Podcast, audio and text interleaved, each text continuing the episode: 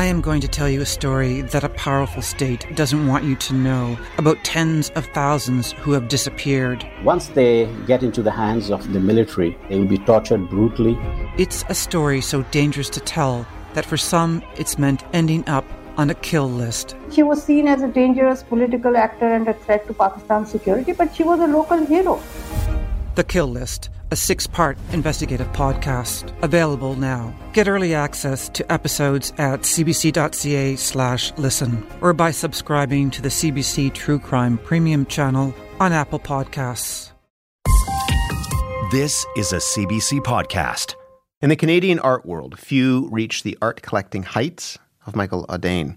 The Vancouver developer and philanthropist has spent a lifetime building an enormous collection. He has made hundreds of those pieces from his private collection public.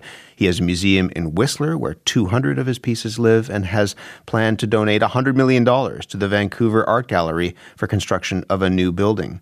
Now, his collection of paintings and the stories behind them are featured in a new book pictures on the wall, building a Canadian art collection. When I was in Vancouver this fall, I met Michael in his office at Polygon Homes, where he sits as chairman. Here's our conversation. Can I ask you about the view that we're looking at right now? We're kind of towering over the city of Vancouver in many ways.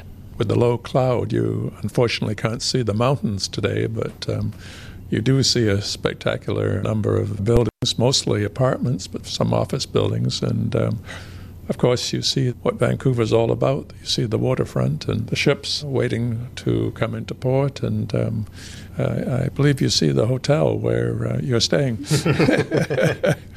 Not far. Um, as we were walking through your office, just extraordinary pieces of art that are here. Can you tell me about this one that we're looking at right now? Uh, this is uh, a work by uh, Tak Tanabe.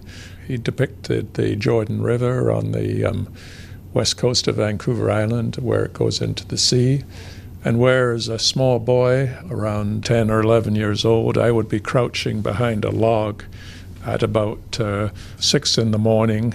I'd be holding the dog while my father was banging away at the ducks as they were um, flying in from the uh, spending the night out at sea. Very evocative piece of art, I must say. Why do you have it here in your office? Well, it uh, reminds me of where I came from and the um, the coast, which I I uh, love so much. Tell me a little bit about about growing up there and and how where you grew up has shaped who you are and and how you see the city. Well, I uh, I grew up par- partly in Europe and France and England and Ireland during the war. Then, after the war, came to uh, British Columbia. The best day of my life is depicted in this work of art just over here. This is the um, Princess Victoria, an old CPR ferry, and uh, July the um, 5th of uh, 1947, she was the uh, ferry that I, I uh, sailed on on my arrival on the um, west coast coming across from uh, Europe to um, Victoria, BC. Why was it the best day? It, it, it changed my life. It uh, was the genesis of my uh, love of um, Canada and uh, particularly the west coast. What do you love about the west coast? Uh, the west coast to me is uh, it, it's the it's sort of the future the West Coast to me is the, the history of where the um, the tree clad land uh, meets the uh, sea, and it's a uh, area where people have been making important art for thousands of years. For a lot of people, they'll have kind of a gateway piece of art that kind of leads them into loving art, something that they saw when they were young that kind of changed their life in many ways, a painting or a sculpture or something like that. What was that for you? Um, probably the greatest impression that was uh, made on me was uh, with the art of the original people of the Northwest Coast. At the age of 10, I started to go to um, Saturday morning lectures at the Royal BC Museum. And afterwards, I would wander through the stacks of the museum and just marveling at the um, works of art that uh, had been collected there. That was really my introduction to art. It wasn't European art, it was the art of the original people of the Northwest Coast, which is such a, a special form, an important form of, um, of visual expression. Was there art in your house when you were growing up? No, there was no art in my house. Uh, on the walls of my house were mostly pictures of um, men in white jodhpurs and their polo ponies and that sort of thing. Um, there was one uh, print of a, an arbutus tree that I used to admire every morning, but that was about it. When did you start to see art as something that could be on the walls of your house and more? Well, I, I went to boarding school on t- in uh, Ontario, and um, it was there that I started to put um, art on the walls uh, around my bed in the dormitory, and it was mostly um, a mixture of old master uh, prints and also some uh, pictorials from um, early issues of uh, Playboy magazine. it's quite a mix. and so, as as you start to move your way through the world of business, um, when did you think that you could begin to amass a collection? Well, I, I we we uh, I, I, started collecting art when I was still a student, and um, what I could afford was uh, twenty five dollars, uh, and then I moved up to fifty dollars, and um, it took uh, quite some years before I was able to pay $100 for a work of art. My first job uh, was with Canadian Pacific Airlines. I, uh, I earned 140 a month to start with. and so you'd take a chunk out of that? I guess so, yeah. And buy a piece of art? Do you, do you, consider yourself an, an, artistic person? Like, are you somebody who creates art at all? Uh, not in the slightest. Not in the slightest. no, I I, uh, I have no uh, talent whatsoever in that area. So I, I just admire people who can um, make art. I, I really admire them. How do you discern what it is that you want? You, you have to look at it. The artist Gordon Smith told me once that uh, he told his students, and by the way, I've never taken a formal course in art uh, other than at grade school, but he, he told his students, you, you have to look, you have to look, and you have to look again. So I guess I, I spent um, many hours, many um, months, and probably years in tramping through. Um, art museums uh, in um, North America and uh, in Europe. When you look and look and then look again, what are you actually looking for? Do you think? I, I just look for a, a work that um, speaks to me. That's really uh, what I'm interested in. Is something that speaks to me. I don't have any formal. Um, for many years, I didn't have any formal plan. The only thing is, once I um, develop an interest in an artist, I, f- I find it hard to stop collecting their work. Riopelle is one of those people. Jean Paul Riopelle certainly is. Uh, he, he's an artist that um, I met through his paintings when I was um, 15 or 16 years old. I couldn't afford to buy one of his works to, until I was into um, probably my early 70s, I think. But since then, I, I, I, have about, let's see, I guess it's about four dozen Riopelle um, works of, in oil and, and works on paper. There's one over my left shoulder. There is, yes. Tell me about this painting that we're looking at. Well, I, I think that's from his Mosaic period where he, he wouldn't use a paintbrush. He created the art with abandon with a with a palette knife. A lot of people would call it abstract. It wasn't until I started reading interviews with him that he, I learned that he said that I, I never made one um, work of abstract art in my life. What what I did was I, I, came closer to the work itself, closer to the art than uh, than any man has done before.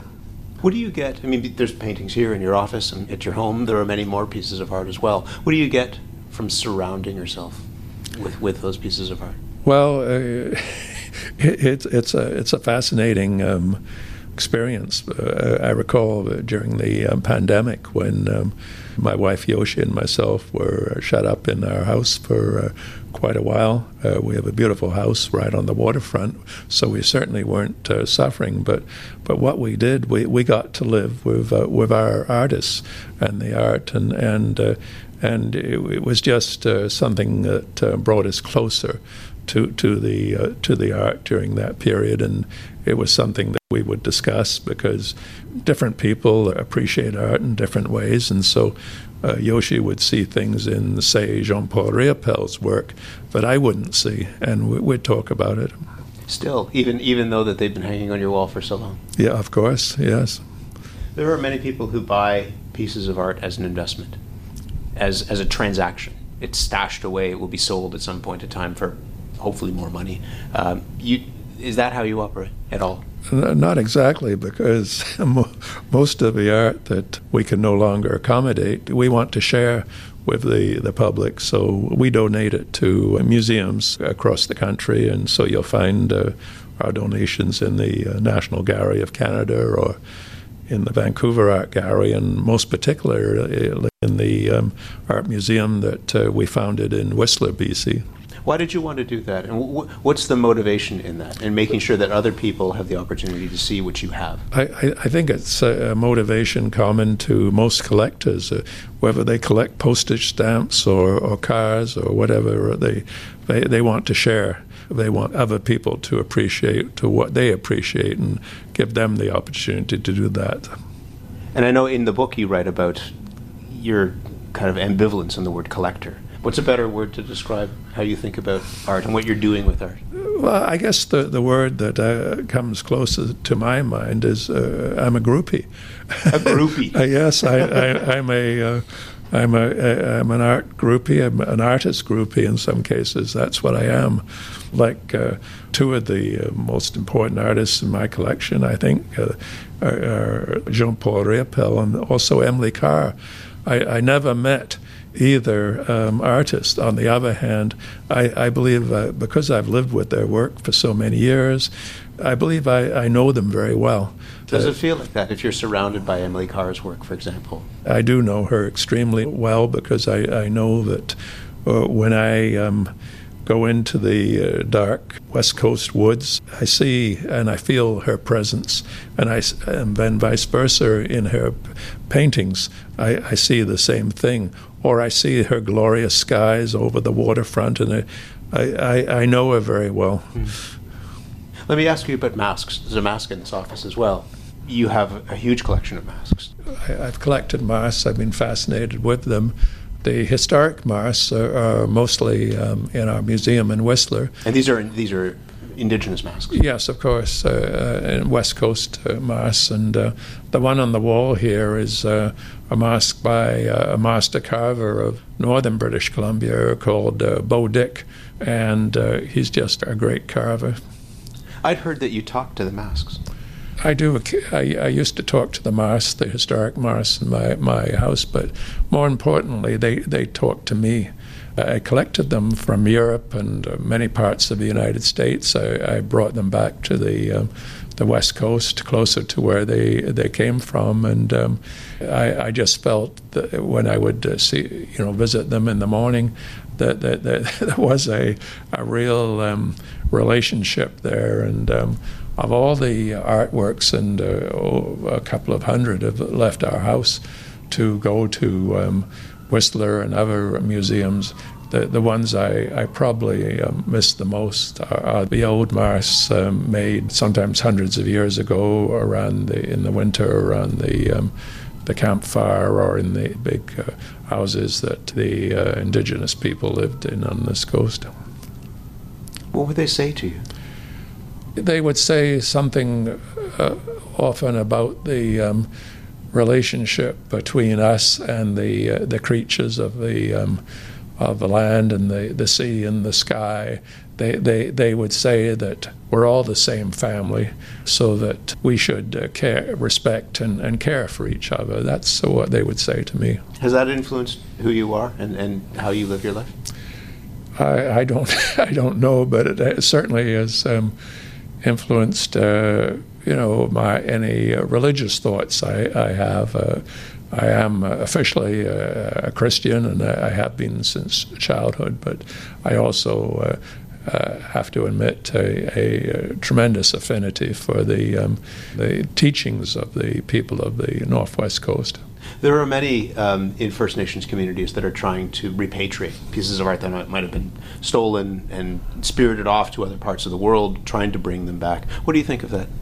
I, I, I think it's uh, very um, very important. It's it's very laudable. So uh, what what I've done really is to to bring the um, works back to the West Coast.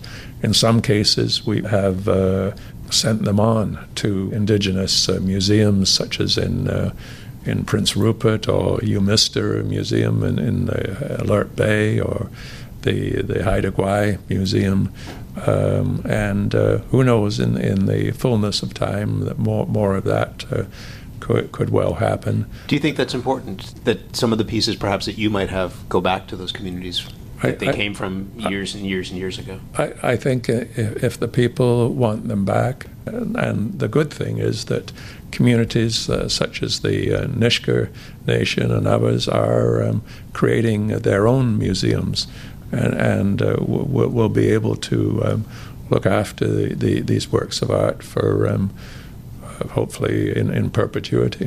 What about more broadly when it comes to your collection? I mean, you said in the fullness of time. Where do you expect that collection to end up? Well, a lot of the collection now is now in Whistler.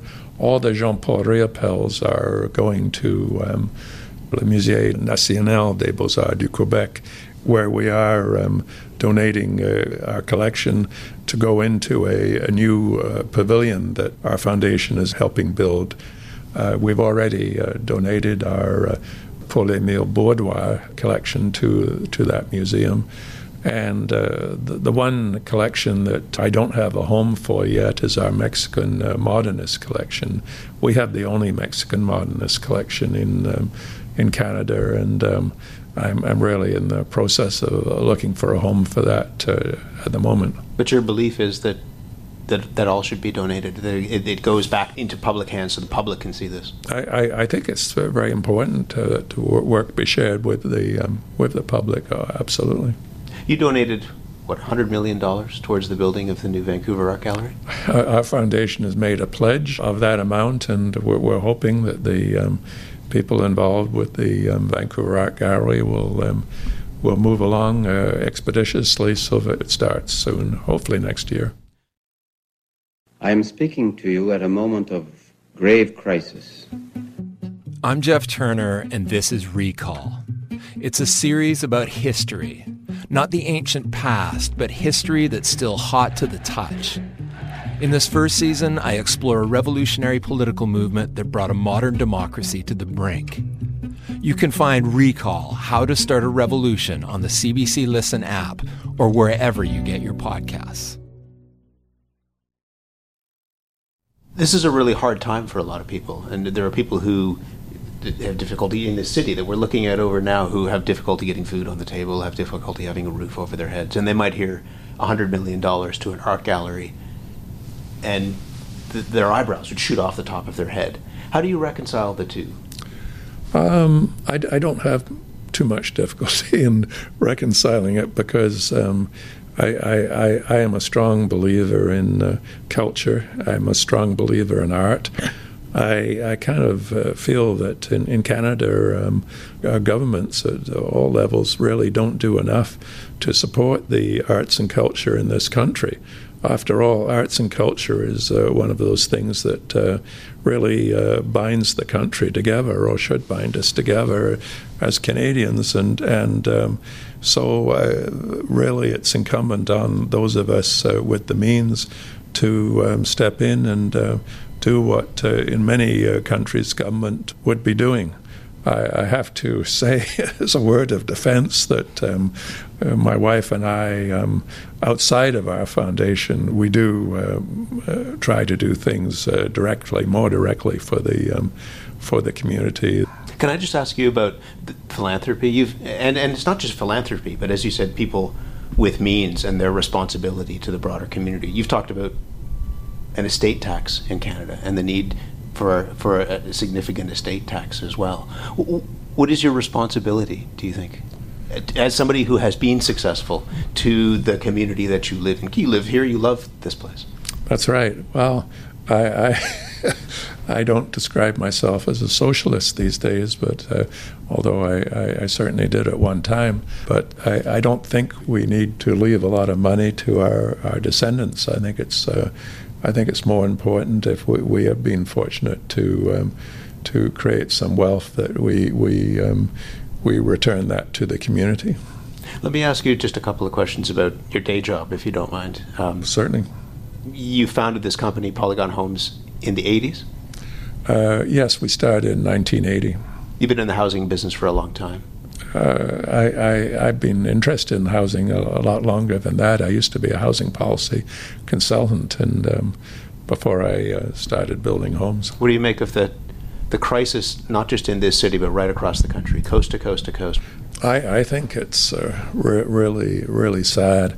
You know, the, the crux of it is that uh, in many parts of the country, we, we haven't been uh, building enough homes for, for our people. Uh, governments, in, in many ways, are being uh, an impediment to to to uh, home building ra- rather than encouraging home building. And uh, I, I, I, recall that uh, you know towards the end of the uh, Second World War, C.D. Howe, who was the big time minister in Ottawa, he, he, he created Canada Mortgage and Housing, and, and he um, started to have homes built right across the country by the federal government for returning veterans because uh, it was predicted that there would be a population explosion right after the war. So there was a strong federal element in, in, in those days. And uh, right, you know, as a, a home builder, we, and uh, myself and my colleagues, we, we, would love to to build more housing, and uh, of all kinds, uh, housing for uh, young people, old people, and and housing for. Um, single mothers and, and people who, who can't afford to participate in the market.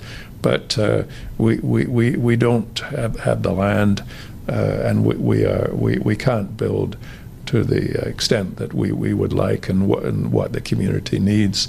But I think I think the, the, the I think that realization is gradually uh, changing now. I, I, think governments are starting to realize that they need to um, be more proactive and and they, they, they need to um, allow the market to work better. For instance, in the old days, mm. cities used to redevelop from single family to low rise and then eventually high rise.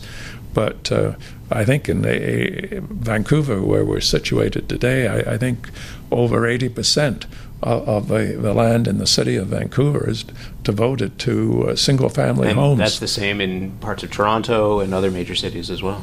Yeah. Do you think those municipalities? I mean, the federal government has trained its laser beam in some ways on those municipalities. The leader of the opposition, even more so, saying if you don't allow for the densification of communities, we'll withhold funding for you for a number of things. Is is that is that the right approach? I, I, I think there has to be a carrot and a stick approach, uh, like we have in British Columbia. Our, our Premier David Eby has uh, developed something that uh, all of us in the industry call the naughty list. Uh, it's identifying 10 uh, municipalities in the province that he feels have been holding up uh, housing production, and I think there will be more on that list. And, and he has made the declaration that if, if these municipalities don't greatly uh, increase their housing starts, there will be penalties. On the other hand, he says that there will be rewards for them in terms of uh, provincial funds for different amenities and that sort of thing. What's at stake if we don't get this right? I, I, I think uh, we're just going to see um, more uh, homelessness, and we'll also see some people moving out of the country and out of our um, out of our main cities. I know that's happening already. So that's that's one thing. But the hardship that uh, shortage of housing uh, creates, uh, you know, is is also very much concerning the uh, mental health of the population. If people feel insecure and they don't have in their, their homes, they, they, they're going to um, not be uh, secure in, um, in other ways. They won't be able to be uh, productive or, um, or healthy. So uh, we, we do need to create a lot more housing in, in Canada, and it's something that we've done before. And, and I think we can uh, do again. You need that wartime effort to make it happen in some ways. I, I, I think we, we need to have a wartime mentality that there is a, a, crisis here, and we need to marshal all our um, expertise, our, our, financial resources, and um, and uh, also um, some people need to get out of the way. The the, the, the NIMBY groups who who are uh, very happy to get out to, to campaign against an apartment on their street or, or something like that. They, we've always had them, but some, because of our um, political structures, uh, they, they, can be very influential at the uh, level of local government. We started in talking about the city and the art that surrounds you in the office. Um, these are really difficult times, and I just wonder whether there's one piece that you go to kind of as comfort, one piece that gives you some sort of stability, some sort of grounding. Well, you know, um, for a long time I used to sort of you know, play that game of uh, desert island disc in my head and saying if I was, if the house catches on fire, which I do was, run out? exactly. And uh, we had a situation where we got uh, some leaks in the ceiling, and my, my, wife, well, she chose to grab the Emily Carrs and take them out of the living room. But um, no, I can't really uh, say I, I, I, don't really think in that terms because you know I, I don't think about who, who is my favorite grandchild and and I can't I can't do the same to to my art. Um, it, it's all all important to me. I find art uh, really inspires me. Um, if I'm in a public gathering and um, I'm listening to some uh, monotonous um, speech of some kind, my eye always goes to the art on the wall. I turn uh, and I turn off my ear, and um, so um, that show you know indicates a little bit about the importance of art and uh, visual art in my life. And I, and I think Canadians generally. Uh, are, are uh, becoming more and more interested in art. I find it doesn't always uh, get reflected in, in government, except in the province of Quebec, where I've been spending some time lately, because I, I, I think they believe it's uh, part of their national identity. And I, I, think as Canadians, we, we can feel the same, uh, say, uh, some of the works of the Group of Seven or some of the uh, more contemporary um, artists we, ha- we have today. Uh, I, I, know that from coast to coast there is a tremendous affinity for the work of um, Emily Carr, and, and that's, uh, that's wonderful to hear. It's a real pleasure to talk to you about your day job, but also the work that surrounds you while you're doing that day job. Thank you very much. Thank you. Michael Audain is a Vancouver philanthropist and developer. His new book is Pictures on the Wall Building a Canadian Art Collection. I spoke with him in Vancouver in October. For more CBC podcasts, go to cbc.ca slash podcasts.